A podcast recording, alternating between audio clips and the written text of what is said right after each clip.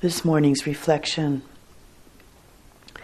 is about the fourth foundation or domain of mindfulness.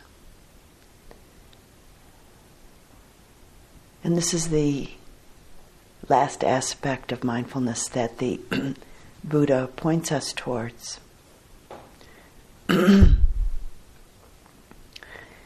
it's called mindfulness or contemplation of Dhammas. And Dhamma in this case can be translated as the truth or the way of things or the natural laws. this domain of mindfulness it can be grounded specifically in any of the six sense door experiences seeing, hearing, smelling, tasting, touching, or thinking.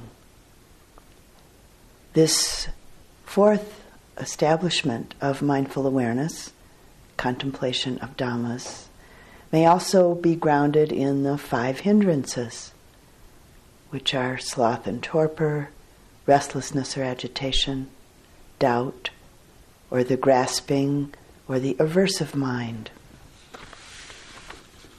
the particular wonderful and illuminating specialty, so to say, about this fourth domain of mindfulness is that whatever our experience is, it's seen through the doors of the Dhamma, seen through the doors of the way of things, through the doors of the nature of things whether experience is in the physical or in the mental realm. This fourth domain of mindfulness sees and knows experience through the doors of the truth.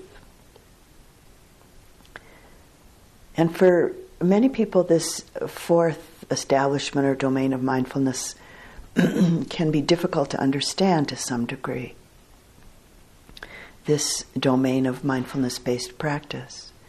So it's really worth exploring a bit.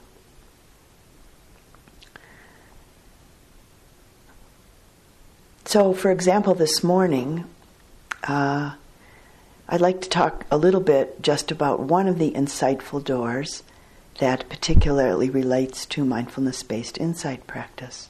And this is the doorway of the three universal characteristics that all experiences of body and mind are imbued with.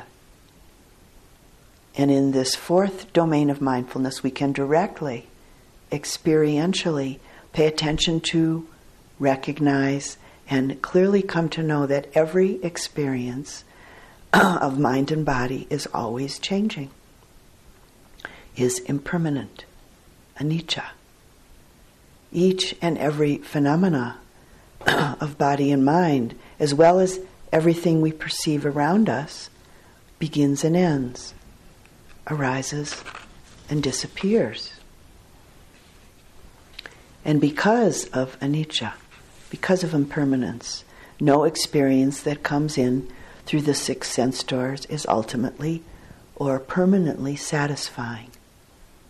And yet we continue on through our lifetime searching for something, some experience that will finally satisfy, finally make us happy.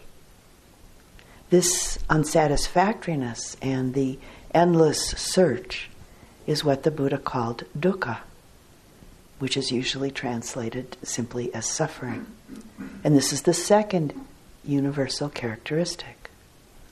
The last of the three characteristics that we can come to know within this fourth domain of mindfulness is anatta, the truth that all experience, all phenomena is selfless, is totally interdependent, and constantly changing.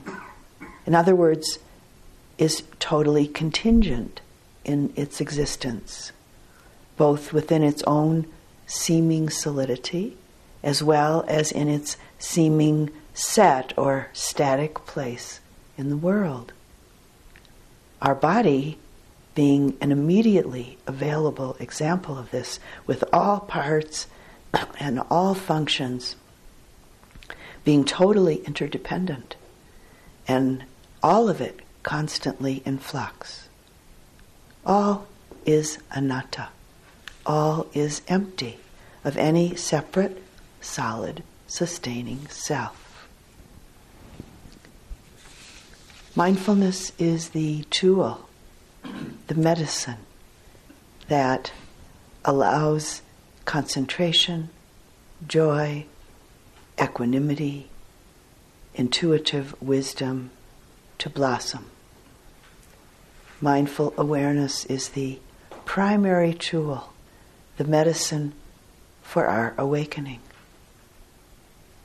And as it was so graphically talked about during the time of the Buddha, we take the medicine to purify the sickness and heal ourselves.